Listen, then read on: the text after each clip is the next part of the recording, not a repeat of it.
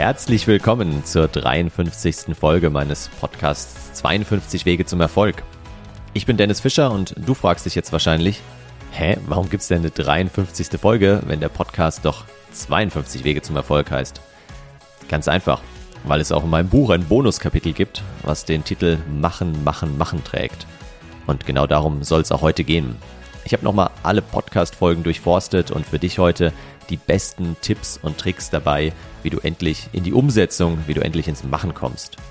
Deshalb lass uns jetzt auch gar nicht lange warten, sondern direkt mit der heutigen Folge durchstarten. Ich wünsche dir viel Spaß beim Hören.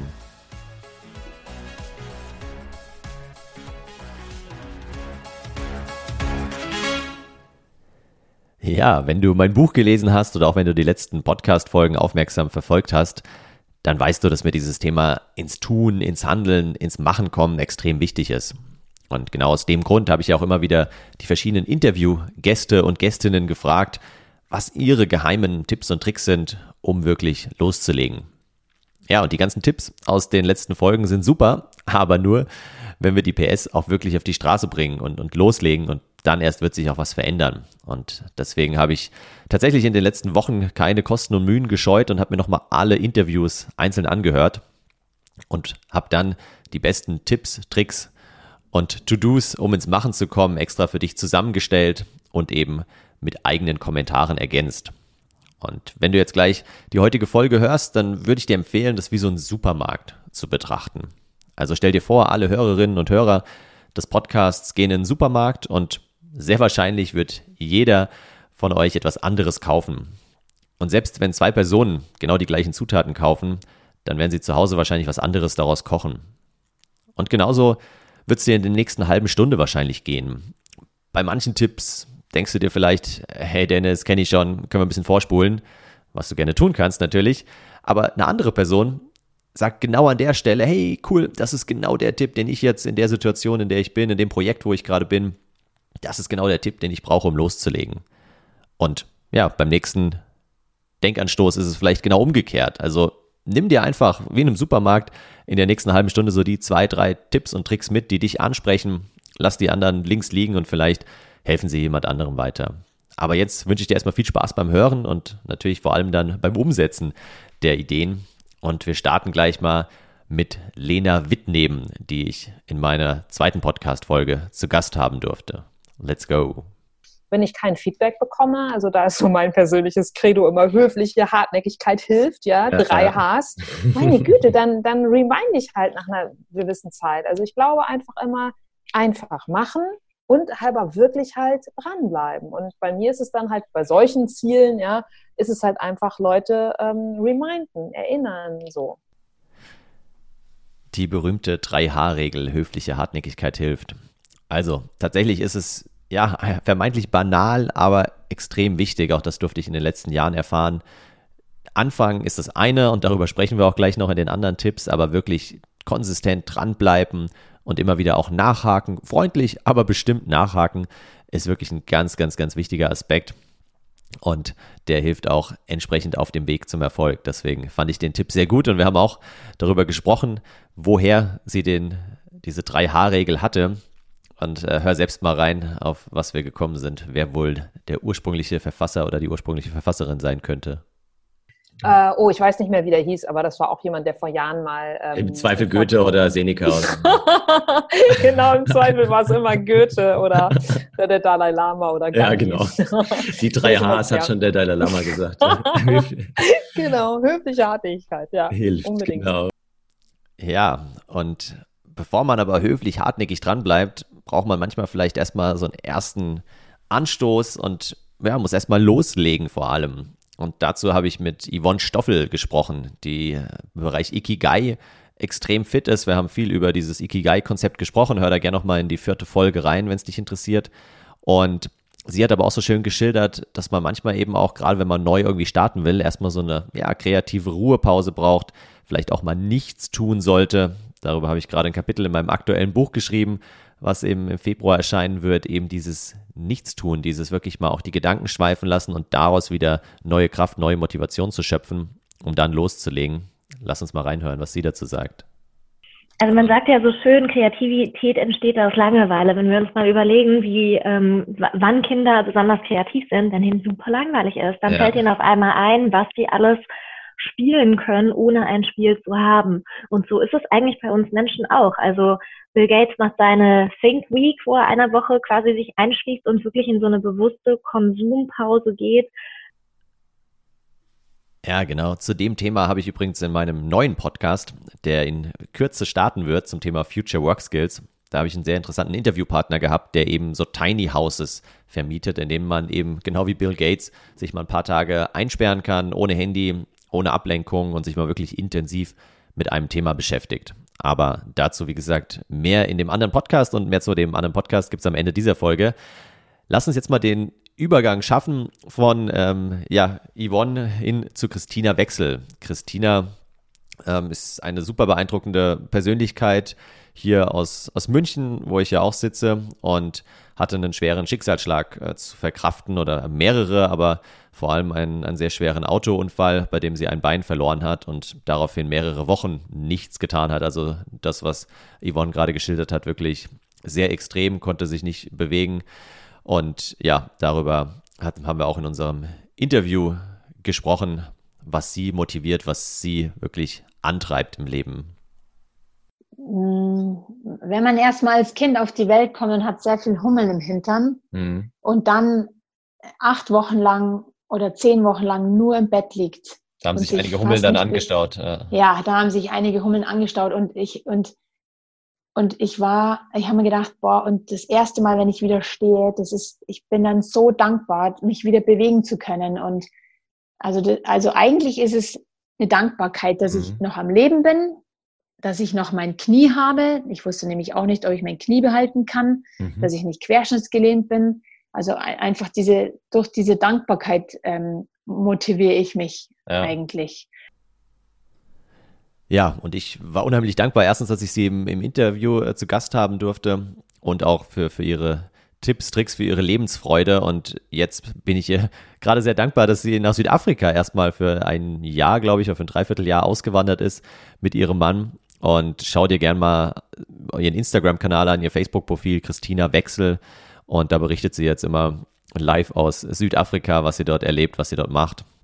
Und genau, eine sehr, sehr schöne Idee, auch diese Dankbarkeit vielleicht in den Alltag zu bringen mit einem Dankbarkeitstagebuch. Auch dazu gibt es ja in meinem Buch ein Kapitel, also schau dir den Aspekt gerne nochmal an. Jetzt kommen wir zum Thema Ziele setzen, weil viele Menschen brauchen ja erstmal ganz konkrete Ziele, um dann auch ins Handeln zu kommen, um loszulegen. Und da habe ich in meiner Podcast-Folge mit ähm, Marco Prislin gesprochen, in der, welche ist es denn eigentlich, was wir von Aktiengesellschaften lernen können. Genau, die Podcast-Folge Nummer sieben. Da habe ich Marco interviewt, der Mitgeschäftsführer von BrainBirds ist, für die ich auch tätig bin als Trainer und dort agile Methodentrainings gebe. Und wir haben über Objectives and Key Results gesprochen und warum die so wertvoll sind, eben dabei die eigenen Ziele zu setzen und dann auch zu erreichen. Hören wir mal rein. Ich würde sagen zweierlei. Das eine ist, sich wirklich zu überlegen, was der innere Antrieb ist, also die Mission, wozu, mhm. wozu bin ich da? Übrigens auch so eine Geschichte, die ich ganz gerne sage, es geht nicht ums Warum, es geht ums Wozu. Mhm. Ähm, warum ist immer nach hinten gerichtet, warum ist etwas passiert, auf Rechtfertigung ja. ausgelegt, wozu ist eher nach vorne gerichtet, die Zielsetzung, also sich das Wozu zu überlegen, wozu mache ich das eigentlich? Ja, das stimmt. Ähm, und die Vision, das Zielbild zu definieren, weil ich kann keine O K Rs arbeiten, ohne dass ich das Große im Blick habe.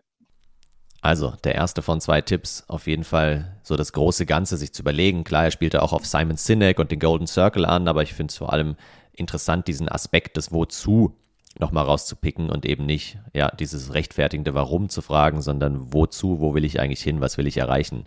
Mal schauen, was sein zweiter Tipp ist. Der zweite ist dann tatsächlich, sich zu überlegen, wenn wir jetzt von zwei bis drei Objectives reden, was sind denn die Kategorien, in denen ähm, ich mir Objectives setzen möchte. Mhm. Und auch da habe ich äh, überlegt, was es bei mir sein kann. Sind es finanzielle Themen, also wie erreiche ich finanzielle Unabhängigkeit beispielsweise, ist ja auch ein Thema von dir, Dennis. Ja. Oder ist es gesundheitlich, ist es mit der Familie, ist es beruflich, was ich erreichen möchte. Und da kann ich auch austarieren und kann sagen, okay, was sind denn eigentlich die zentralen Elemente, um die es in meinem Leben geht? Und wenn ich die habe, dann kann ich die Objectives auch formulieren. Und das ist dann im Grunde genommen der nächste Schritt. von dort weg, wenn ich die Kategorien habe, die Objectives mal zu definieren und die qualitativ zu haben, sodass ich, dass mein Herz sagt, ja, da bin ich dabei. Mhm. Und erst dann die Key Results zu definieren auf Basis dieser, dieser Objectives. Also dann nochmal weiter in die Tiefe zu gehen und die aber auch wirklich anfassbar zu machen. zu machen. Bis zum dreißigsten sechsten habe ich das und das erreicht. Also wirklich sagen, okay, ich kann das messen, auch im Privaten, das ist erreicht von ja. mir oder ist nicht erreicht. Ja, wir nähern uns ja auch langsam wieder dem Jahresende und damit dem neuen Jahresanfang. Und wenn du da auch am Überlegen bist, wie du dir vielleicht für zweitausendzweiundzwanzig geeignete Ziele setzt und ob da diese Objectives and Key Results Methode, oder es ist ja eher ein Framework, ob das für dich in Frage kommt, dann hör dir gerne nochmal die siebte Folge an. Wie geht es dann aber weiter, wenn du dir jetzt die Ziele gesetzt hast, wenn du dir konkrete To-Dos schon rausgeschrieben hast? Was kannst du dann machen, um auch wirklich loszulegen, um die ersten Schritte zu gehen und nicht vor diesem riesigen Berg stehen zu bleiben? Und dazu habe ich mit Martin Gäth gesprochen in meiner achten Podcast-Folge. Er ist, nennt sich selbst Provotainer, ist als Speaker, als Autor unterwegs und ja, Gründer, Unternehmer nebenbei. Also ein sehr, sehr spannender Gast und hat auch eine coole Idee mitgebracht. Lass uns da mal reinhören. Der Klassiker, ne? Also ich, ich äh, bei allen Leuten, die ich trainiere, sage ich so, und jetzt mal dir das mal als Treppen, ja, also wirklich so wie Treppenstufen, mhm. ja? Wie kommst du zu deiner Vision? Und dann malen die irgendwie, ja, also im ersten Schritt mache ich das und dann gewinne ich tausend, äh, keine Ahnung, Zahlen Follower. Kunden ja. und so. Sage ich, okay, wunderbar. Jetzt mal bitte tausend Stufen. Ja? Und fange dann mit dem ersten Kunden an. Mhm. Und wenn du den ersten Kunden hast, dann kannst du das feiern, dann hast du ein Erfolgserlebnis und du weißt sogar schon, wie das geht. Und, insof- und, und das kannst du jetzt übertragen auf alles. Ich sag, ich sag immer, malt euch das als Stufen und dann brecht die Stufen weiter runter. Ja, klassisch Ziele, Meilensteine, ich nenne es halt dann eher Stufen, weil ich das halt sozusagen bildlich veranschauliche und sage, guck mal, die Stufe ist viel zu hoch, da kommst du nie hoch. Ja. Mach kleinere Stufen. Ja? Und, und, und das, dieses Bild, das verstehen die Leute und können es dann auch anwenden und sagen dann immer wieder, klasse, ich habe jetzt schon drei Stufen erreicht. Klar, die große Stufe habe ich noch nicht erreicht, aber drei Stufen bin ich jetzt schon gegangen. Und das ist absolut essentiell, so wie du es gerade beschrieben hast, um große Ziele zu erreichen. Die großen Ziele sind für mich die Vision, um um mich zu motivieren, und die kleinen Schritte sind das, was ich tagtäglich tue, um dahin zu kommen. So wandert man dann von Stufe zu Stufe, steigt langsam bergauf und bleibt trotzdem hoffentlich neugierig, was dich auf der nächsten Stufe da erwartet. Genau darüber habe ich mit Nicola Fritze gesprochen. Sie ist Speakerin, unter anderem zum Thema Motivation, hat auch einige bekannte Bücher geschrieben und ja, ich habe sie auch gefragt, hey, was treibt dich denn an? Wie kommst du selbst ins Machen? Und da hat sie eben genau dieses Thema Neugierde mit reingebracht. Lass uns mal hören, was sie dazu sagt. Was bringt mich zum Machen? Dann ist es die Neugier, mhm. zu sehen, wie es ist, wenn es dann gemacht ist, wenn es dann wirklich läuft. Also ich bin einfach wahnsinnig neugierig. Mhm. Und ähm, dann gucke ich manchmal, ja genau, das ist vielleicht auch noch eine Strategie. Ich schaue, was habe ich jetzt und was will ich haben? Also was ist schon da und was soll noch da sein in Zukunft? Und dann habe ich ja so einen kleinen Gap, so, so eine Differenz, und dann gucke ich, welche Bausteine brauche ich, um von hier nach da zu kommen, und dann laufe ich los. Ja, wenn es doch nur immer so einfach wäre, gell? Dann schaue ich, was ich habe, und dann schaue ich, wo ich hin will, und dann laufe ich los. Ja, nur genau darum geht es ja auch in der heutigen Folge. Wir laufen halt nicht immer los, manchmal, auch mir geht es häufig so, ich habe tausend Ideen, ähm, die sich in dieser Lücke befinden, und überlege, was mache ich jetzt, und am Ende mache ich dann teilweise gar nichts davon. Und genau dazu habe ich den Selbstmanagement-Experten aus Österreich einfliegen lassen, nämlich Thomas Mangold. Und mit ihm habe ich eben auch über das Thema gesprochen, wie kann man denn jetzt loslegen und wie schafft man es auch bei den ganzen Ideen, die man vielleicht ständig im Kopf hat, sich auch für die richtigen zu entscheiden. Lass uns mal reinhören, es war ein sehr witziges und unterhaltsames Interview. Ja, ich, ich, einerseits glaube ich, dass das Beginnen natürlich ein großes Problem ist, andererseits das Dranbleiben. Ja? Und mhm. beide Faktoren haben schon sehr, sehr viel mit Zeit- und Selbstmanagement zu tun. Ja? Das heißt, ich versuche wirklich erstens mal nicht mich mit zu vielem Neuen zu beginnen, äh, sondern immer zu schauen, habe ich überhaupt das Zeitbudget dazu? Das hat mir sehr, sehr viel, vor allem in den letzten Jahren, sehr, sehr viel gebracht. Ja? Das heißt, ich muss einmal zunächst schauen, habe ich in den nächsten Wochen, Monaten mit dem, was ich da neu starten will, habe ich überhaupt die Zeit dazu? Ja. Weil wenn ich die Zeit nicht dazu habe, dann wird das immer so eine Nebenbeigeschichte und wird mich frustrieren und ähnliches, und das ist natürlich alles andere als schön und gut.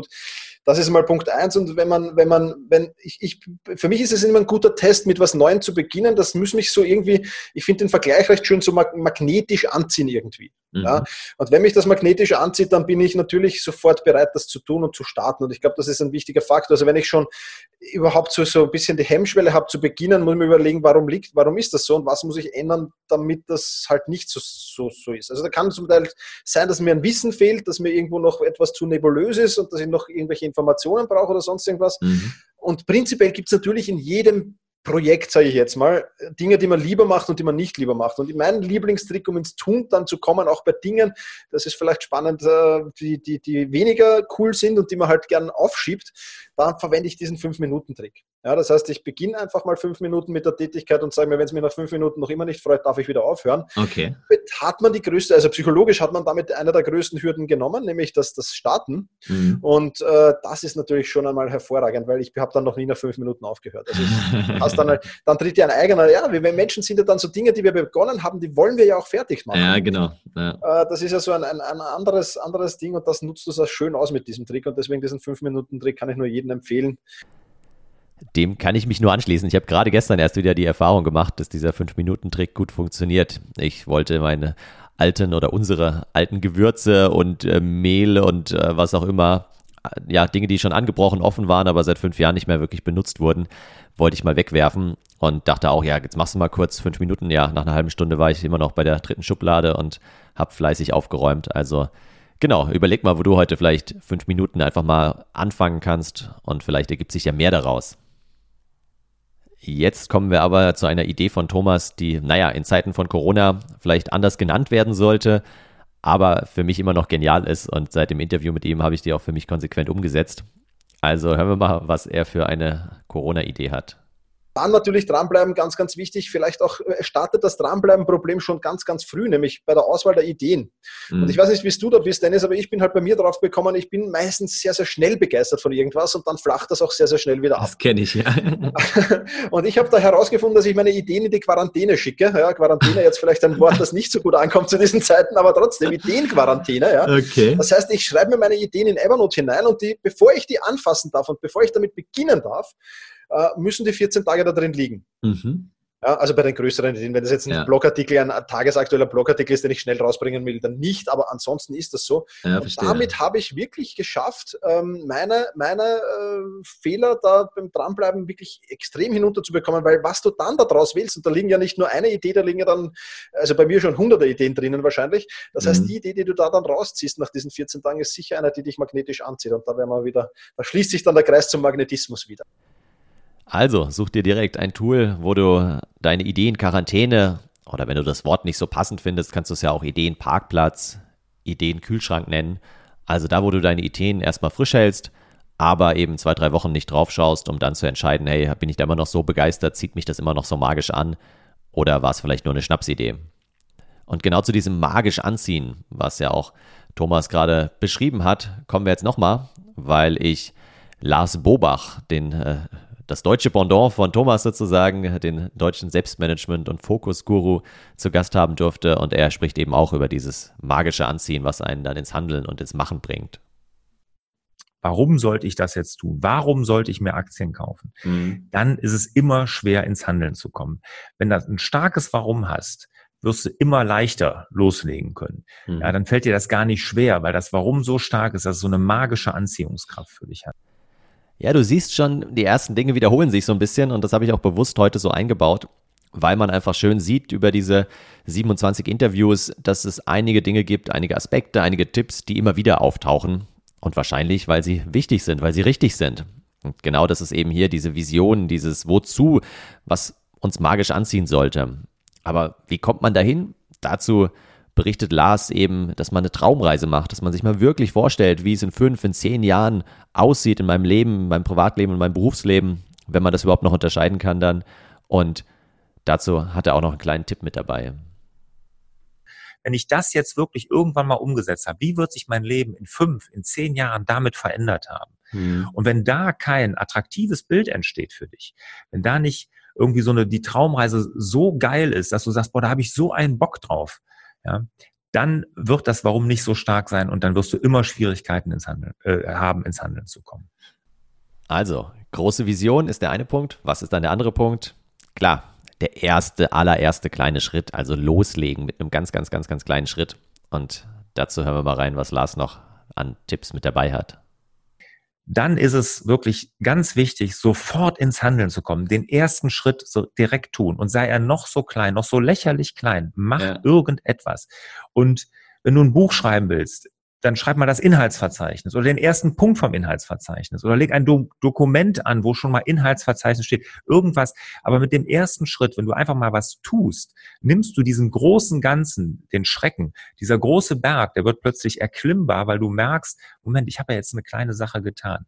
Ja, und die, der Schrecken wird diesem, diesem großen Projekt, was du ja vielleicht immer vor dich herschiebst, irgendwie genommen. Und deshalb neben diesen ganzen Traumreisen und Meilensteinen setzen und, und, und, und, wenn man sich da überlegt, man setzt sich hin und macht direkt eine klitzekleine Kleinigkeit, um dem Ganzen den Schrecken zu nehmen. Ja, den allerersten Schritt. Ja, vielleicht ist ja dein erster Schritt, dich für einen Meetup anzumelden, für eine Veranstaltung anzumelden, wo du eben Gleichgesinnte triffst und dich da austauschen kannst, dich inspirieren lässt. Und genau darüber habe ich mit Peter Lutsch gesprochen. Er ist äh, Gründer von der Plattform Sidepreneur und hat eben erzählt von ihren Meetups, wie sie es schaffen, nebenberufliche Gründer miteinander zu vernetzen. Und warum er glaubt, dass das ein ganz, ganz entscheidender Faktor ist, um loszulegen. Aber nichtsdestotrotz, also wir haben halt die Erfahrung gemacht, dass, ähm, oder ich auch persönlich gerade, dass Offline-Treffen mit Gleichgesinnten ein sehr cooles Tool ist. Ja. Ähm, man kriegt einfach, äh, man kommt einfach aus seinem normalen Umfeld erstmal raus, ähm, sieht da draußen auch andere Leute, die an den gleichen Interessen haben, die, die an den gleichen Themen arbeiten. Und das hilft auf jeden Fall schon mal. Und zum Abschluss dieser Podcast-Folge kommen wir nochmal zu meinem, ja, wahrscheinlich prominentesten Gast, nämlich Natascha von Madame Moneypenny, oder sie ist Madame Moneypenny. Und mit ihr habe ich natürlich vor allem über Finanzen gesprochen, aber auch darüber, wie sie es schafft, in ihren Workshops, in ihren Online-Kursen eben ihre Kundinnen dazu zu bewegen, wirklich mal anzufangen, mal das erste Geld zu sparen, mal das erste Geld anzulegen. Was gibt sie denen mit auf den Weg? Lass uns mal reinhören, was sie dazu gesagt hat. Also ich glaube, dass ganz viel Motivation zum Handeln einfach über Ziele kommt. Also sich zu überlegen, warum mache ich das eigentlich? Ich mache jetzt nicht einen E T F-Sparplan, weil Natascha gesagt hat, mache einen E T F-Sparplan, sondern ich überlege mir ja schon vorher, ah, okay, warum, also warum will ich das jetzt eigentlich machen? Was ist mein größeres Ziel dahinter? Ja. Und das kann sein, ein Leben mit passivem Einkommen, das kann aber auch sein, ich möchte Vermögen aufbauen, um meine Eltern im Alter gut verpflegen zu können oder um für meine Kinder, damit die ein dickes Polster haben. Mhm. Ich glaube, das ist ganz entscheidend, auch beim Thema, beim Thema Sparen, also eigentlich ja sowieso überall, also quasi warum, warum mache ich das? Ja. Ich glaube, deswegen können viele Menschen oder fällt es denen einfach auch schwer, einfach Geld zu sparen, weil sie nie wissen, wofür. Und dann einfach nur Geld zu sparen, ja, und wenn ich nicht weiß, wofür, dann brauche ich es halt auch nicht machen. Dann fehlt jegliche Motivation. Ich glaube, das ist schon mal so der erste Punkt. Das ist bei mir auch immer ein ähm, ganz großes Modul, Kapitel in allem, was ich mache, in meinem Buch ja auch erstmal. Mhm. Also was ist dein Ziel, warum machst du das? Weil darüber kommt die Motivation. Und wenn ich dann... Also, Ziele habe ich jetzt definiert, aber was hält mich trotzdem vielleicht noch davon ab? Was könnte mich daran hindern, jetzt meinen ersten E T F zu kaufen, meinen ersten Sparplan anzulegen? Die Frage habe ich ihr gleich im Anschluss gestellt und auch darauf hatte sie eine schlagfertige Antwort. Und ähm, ansonsten, ja, was hält uns vom Tun ab? Das ist halt oft Angst. Mhm. Angst entsteht oft aus, aus Unwissenheit und das heißt, Wissen aneignen ist auch ein ganz großer, ja. ganz großer Trigger. Und dann auch mal, äh, ja, mal die Panikkappe ein bisschen ablegen und auch zu wissen, okay, es ist halt ein Prozess, ne? Also investieren ist ein Prozess. Ich muss halt ja. irgendwo anfangen. Aber ich glaube, zu wissen, ah, okay, ja, so ein E T F äh, den kann ich auch morgen wieder verkaufen, wenn es doch nicht so mein Ding war oder so. Ne? Das ist nochmal was anderes als Immobilien beispielsweise. Mhm. Also die Leute kaufen ja Immobilien wie bescheuert. Ja, genau. Also ja. Gerade in Deutschland. Das sind ein bisschen andere Summen jetzt, als E T F. Ja. Genau, das sind ganz andere Summen. Plus, so schnell komme ich aus der Nummer auch nicht wieder raus. Ja. Also das ist was anderes als irgendwie drei Klicks bei der Comdirect oder sonst wo. Und das dann wieder kaufen und verkaufen. Ähm, Da hat sie mir natürlich aus der Seele gesprochen. Also einfach mal einen Prototypen bauen, einfach mal anfangen. Ich meine, was gibt es in den meisten Fällen wirklich zu verlieren? Ja klar, wenn ich irgendwie den Partner, die Partnerin fürs Leben wähle, wenn ich einen Heiratsantrag mache, wenn ich eine Immobilie kaufe, solche Entscheidungen sollte ich definitiv nicht übers Knie brechen und gut überlegen. Aber bei den allermeisten Entscheidungen können wir doch eigentlich nicht viel verlieren, außer vielleicht mal minimal ein bisschen Geld oder am Ende können wir eigentlich nur Erfahrung gewinnen. Und genau, das war jetzt nur die erste Hälfte. Ich habe tatsächlich jetzt beim Zusammenschneiden festgestellt, es sind doch viel, viel mehr äh, Tipps und Tricks geworden, als mir vorher bewusst war. Und da dieser Podcast keine Stunde dauern sollte, mache ich jetzt mal eine Pause. Und es wird in der kommenden Woche noch eine zweite Bonusfolge geben, dann sozusagen die Fortsetzung mit weiteren spannenden Interviewgästinnen und Gästinnen und natürlich jeder Menge Tipps und Tricks, um ins Machen, um ins Tun zu kommen. Zum Schluss noch ein ganz kurzer kleiner Werbeblock, nämlich zu meinem neuen Buch. Am fünfzehnten Februar zweitausendzweiundzwanzig erscheint mein Buch Future Work Skills. Und darin bin ich der Frage nachgegangen, was sind denn die wichtigsten Skills, die wichtigsten Kompetenzen in der Arbeitswelt der nächsten Jahre? Alles verändert sich immer schneller, Jobs fallen weg, neue Berufe entstehen, die wir uns heute noch gar nicht vorstellen können. Und was brauchen wir da als Menschen für Kompetenzen und vor allem, wie können wir die trainieren? Wie können wir die im Alltag üben? Genau darum geht's in dem neuen Buch Future Work Skills. Du kannst es jetzt schon auf Amazon vorbestellen oder auch auf anderen Kanälen natürlich. Also such gerne mal nach dem Titel und dazu passend wird es auch in den nächsten Wochen noch ein paar Podcast-Folgen geben mit dem Titel Future Work Skills. Also lass dich überraschen, was auf dich zukommt. Ich würde mich freuen, wenn wir uns nächste Woche wieder hören. Dann eben erstmal mit Teil zwei von der dreiundfünfzigsten Folge. Und weiteren Tipps und Tricks, um ins Machen zu kommen. Jetzt erstmal alles Gute, einen guten Start ins neue Jahr und bis nächste Woche. Mach's gut.